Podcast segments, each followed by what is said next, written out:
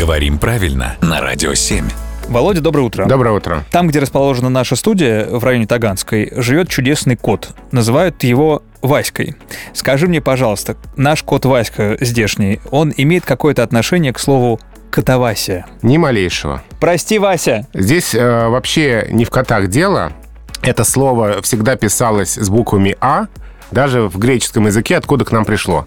Буквально это означает схождение вниз, спуск, сошествие. И речь здесь э, о церковном обиходе, где этим словом называли утреннее песнопение, когда певцы спускались вниз и одновременно пели. Я тебе сразу скажу, мне моя версия нравилась гораздо больше.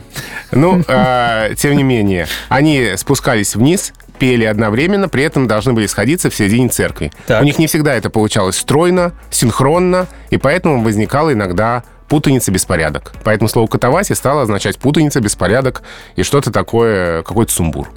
Вот и все. А коты здесь ни при чем. Коты, наоборот, порядок в жизни наводят. Как они могут означать что-то э, беспорядочное? Беспорядочная. Да, ты прав. И Что-то я об этом не подумал. Спасибо, Володь.